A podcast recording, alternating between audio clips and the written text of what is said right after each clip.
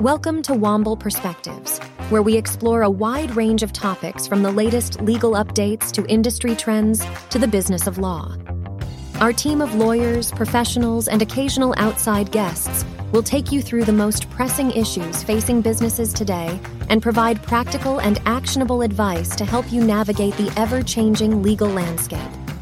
With a focus on innovation, collaboration, and client service, we are committed to delivering exceptional value to our clients and to the communities we serve. And now, our latest episode.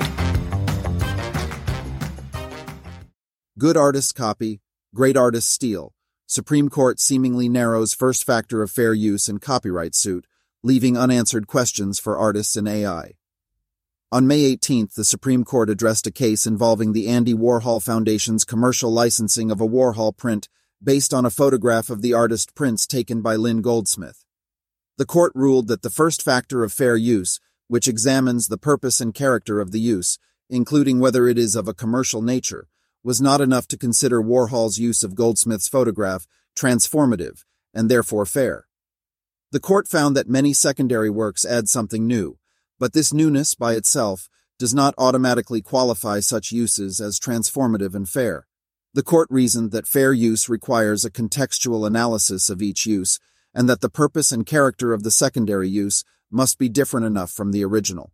The court also distinguished between parodies, which target the author or work for humor or ridicule, and satires, which ridicule society in general. The majority of the court found that satires may not necessarily be transformative, while the dissent did not understand why this should be the deciding factor. The decision sparked discussions about the potential implications for copyright law and use of copyrighted material in artificial intelligence.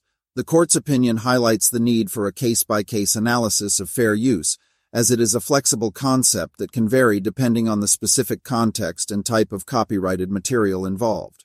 Regarding AI generated content, courts will have to consider the new work's purpose and character, and whether it is being used as a commentary or critique on the original author's work. The ruling emphasizes that the use of copyrighted works in AI generated content must take into account how the new work is ultimately used rather than the subjective intent of the coder artist. This ruling may also have implications for the art industry at large, leaving open the possibility that other uses of the same print may be protected by fair use. The same act of copying may be considered fair in one context but not in another. Thank you for listening to Womble Perspectives.